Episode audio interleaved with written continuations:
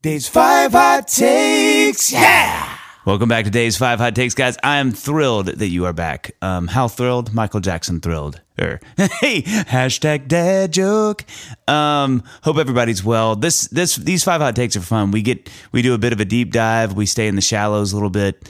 Um, and you know, we just have a good time. We, we try to keep everybody interested. And when I say we, I just mean me. And I don't know why I do that, but I do. I think some of it maybe because when you've been married for 15 years, like I am, uh, everything turns from I to we. And that sounds sad, but it's not. It's amazing. And I'm going to stop now before I get myself in trouble. Hot take one. First hot take is, is a bit of a cool take. It's not super hot. Um, although the, the song is hot. The song is hot, white hot heatness hotness Everdeen. You know what I'm saying? um, and it's Harry Styles' song uh, "Watermelon Sugar." I love that record. I love "Adore You." Those two songs on that album are the real stands out standouts to me. And I love that Harry's just getting weird and being really musical and making great music. I love that when someone leaves a band like that that's kind of known for its commercial mass appeal and they make these really great records that are a little different but still is musically, you know, relevant and cool and poppy. I love that. Um, the thing that's really genius about Watermelon Sugar to me is they do this little math pop songwriting trick that the payoff is so substantial. And here's what I'm talking about. So, you know, the song goes, Watermelon Sugar High, Watermelon Sugar High. Watermelon sugar high, watermelon sugar high. When they push the last high up so that it's a continuous watermelon sugar high, it is like your brain is like, I needed that so bad. Give me the booger sugar to snort into my brain, pop happiness music town. It is wonderful. And it's that push and pull. It's the yin and the yang. It's the tug. It's all the space that when it gets when it gets reconciled, when you feel it coming, you're like, please just do it. And when they do it, you're like, oh Canada. Um I love that little trick in in that song, and I think it's a, I think it's another, you know, and I'm I'm sure they meant to do it, and it's another sort of little move that gets you doubly invested in how great that song is, and it's such a great payoff. Hot take two. So I want to do a little bit of a deeper dive on the second hot take, and this is a this is getting a little nerdy, getting nerdy with it. Um, 1995. This um this song drops to Jupiter. Everybody knows it. It's a great song. It was a huge hit for Train. And props while I'm doing this to Pat Monahan, Train's lead singer, for having the life hack on how to write hits in every decade. Because that guy is still cranking out hits, which is just amazing. And what an incredible voice. He's one of my favorite voices in pop music. But here's what's really cool about Drops of Jupiter is is and there's a lot of songs that do this, but I, I think this is a great one for ex- to show you example what I'm talking about. And it's where the chorus is not the hook, but the hook or the memorable part of the song, the singable part of the song is actually in the turnarounds. It's like after um, every chorus, um, it's how the song ends. And so what's cool about that is, is the chorus is no longer needed to be memorable. It needs to serve some other purposes. And in this song, I think what happens is they make it um, a little bizarre and unnerving in some ways so that when that hook hits the turnaround you want to sing it as loud as you can because you feel like you've like gotten back to the safe you've gotten back to the trust tree to the safe house because that chorus is awesome but a little like what's happening right now? And here's what i mean by that. Here's what's happening. So it goes um, c g f and c. There's your verses right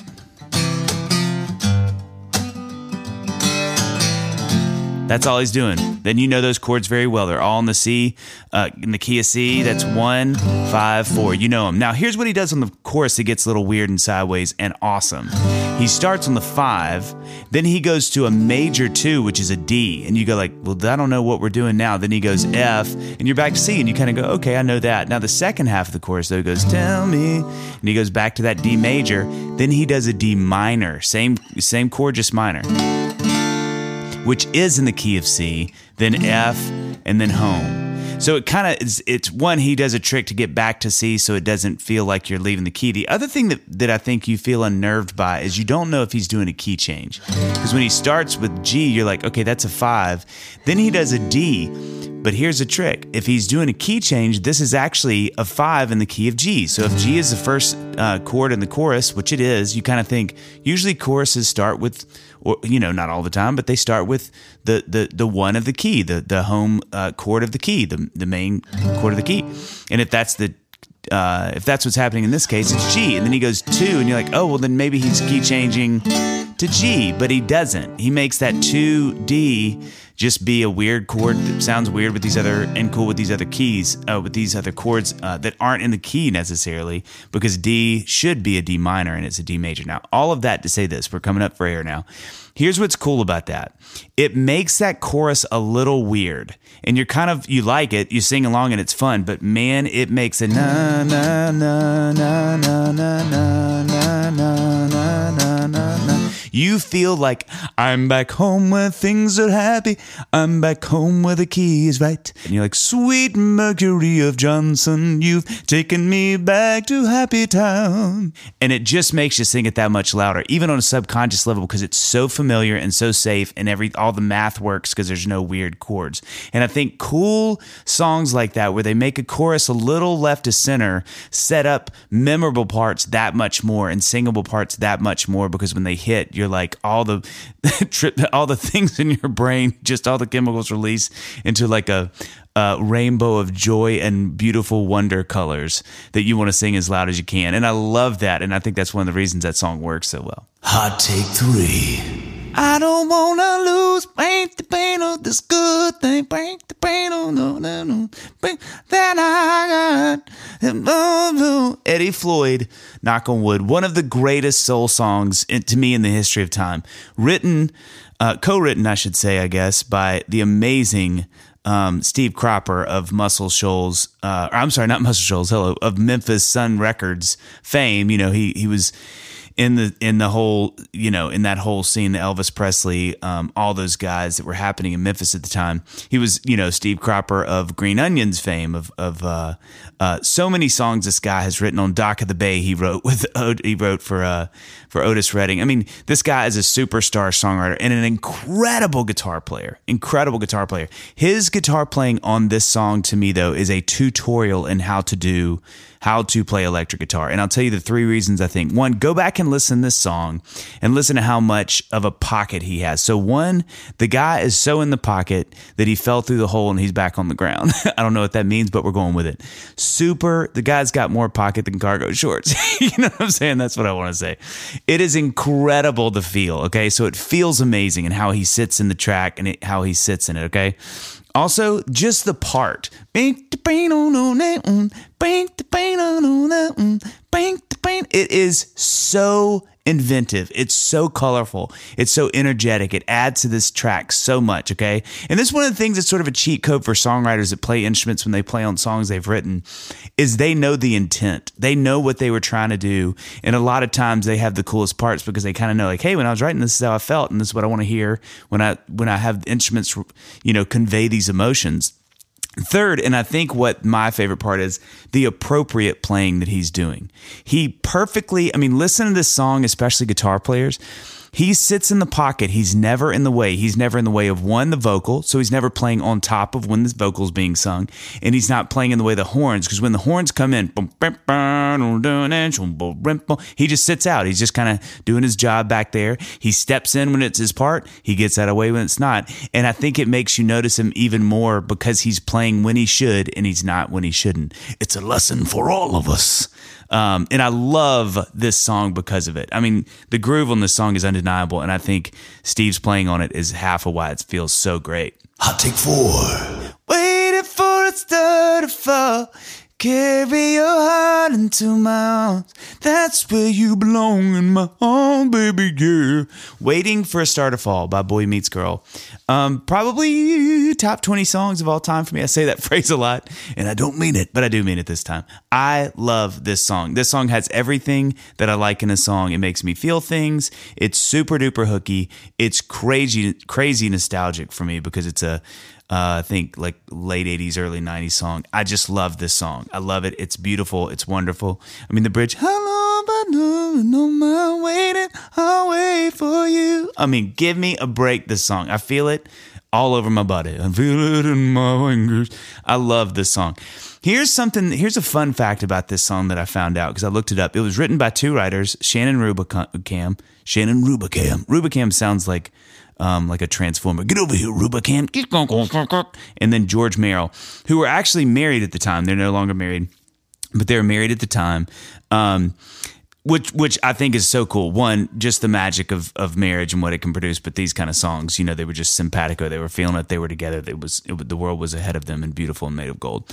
But here's what really really blew my mind. They also wrote, and drum roll please, "How will I know?" and "I want to dance with somebody" for Whitney Houston. So think about that streak. It is like they walked into the magic forest, knocked on the troll tree, and he granted them three wishes, and those are the songs they came out with. And I think, I mean, if you had written just How Will I Know, hang it up, dude. You're done. You're a legend forever. Add I Want to Dance with Somebody to that, and you're super done forever. And then, in my opinion, you add Waiting for Star to Fall, and you have cemented yourself as a pop writing phenomenon. Um, and the fact they wrote all of those three songs, and, it, and it's fun too. And, and here's the last point if you listen to those songs, you start to hear these kind of consistencies, these little nuances, melodic, melodic, you know, consistencies and stuff through these songs that you start to go, oh my God, I kind of hear where these people would have written these songs because they do have these similar feels or whatever. But what a three-peat, in my opinion, for these writers. And it's always fun to hear when you know of a, of a band that wrote something that they wrote other hits that they didn't sing and you go, oh my gosh, these guys were amazing what they do. And definitely is true in this case. Hot take five. If you've listened to this podcast at all, and if you haven't, welcome, pull up a seat. Let's share some cheese and crackers. um, but if you have, you'll know that I love these anomalies in pop culture. I love when something is longer than it should be, shorter it should be. Why'd you do that key change? Why are those drums so loud? I love these things, and I especially love when they work. I love when people go, no, that's fine with me. It's awesome. Who cares? How will I know that we just talked about um, by Whitney Houston does this in the bridge, and it does it does this for two reasons. It's sort of guilty of two charges. One, it's twelve bars. A normal bridge in a song is eight bars, if not four. So at eight bars, it's already a little longer than you think it's going to be. Okay, so she goes, "If you love me, bing a nigga, in you love me not, bing a it, bing it." So you're like Okay, they do that twice. If he loves me, big a dig a doom, big a dig a doom, bang. If he loves, and you're like, okay, well, we got it, Whitney. Then she goes, no, I'm going to double down. If she loves me, kind of like the arpeggiated electric guitar. It feels a little more rock and roll all of a sudden. So that's art. That's that's that's strike one, right? So so she's already made the bridge, or the songwriters in this case, George and uh, Shannon. What was her name? Yeah, Shannon. Yeah, Shannon and George, who wrote "Waiting for a Star." We just talked about they, so it's already 12 bars. That's a long bridge, folks. But then they do, so they're already two strikes. It's too long. It's too weird, right? Shouldn't work. Strike two is then it key changes, but it key changes down. And yes, you heard me right. The reason it works is her vocal goes up, but then the key goes down. So she is going up the key. She's flying up. So you think, let's fly with her. But you don't notice the whole time the whole key change goes down. So momentum and in songwriting, one of the rules is you key change up. That's when the people in the audience stand up. That's when the choir kicks in. That's when the, you just feel it. You feel it in your heart, in your guts. When the song key changes and goes up, you think, this is where I fly. She goes down, but her vocal goes up.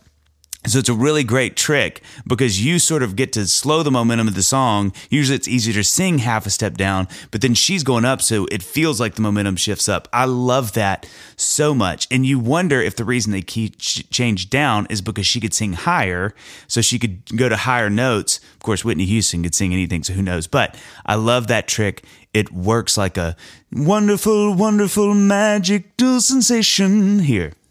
Before I go, a quick heads up make sure to tap that subscribe or follow button. And if you wouldn't mind rating the podcast, that would be better than finding that $20 you forgot about in your winter coat.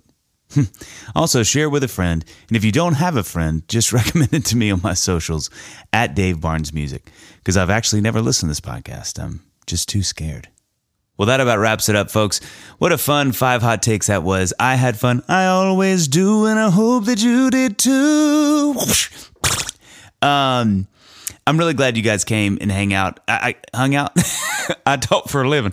Uh, I'm so glad you guys came and hung out. Um, it's always fun knowing you guys are listening and enjoying this. I love I love getting to do it, and it's fun finding these little tidbits of music sprinkled out in the beach of life. I don't know what any of that means. Um, but I hope you do keep coming back. Um, and I feel like, you know, as always, we learn things when we do this. And but one thing we didn't learn this week is no one in Blind Melon was blind or a melon for that case. So thanks for hanging out, and we'll see you next time on Dave's Five Hot Takes. Yeah.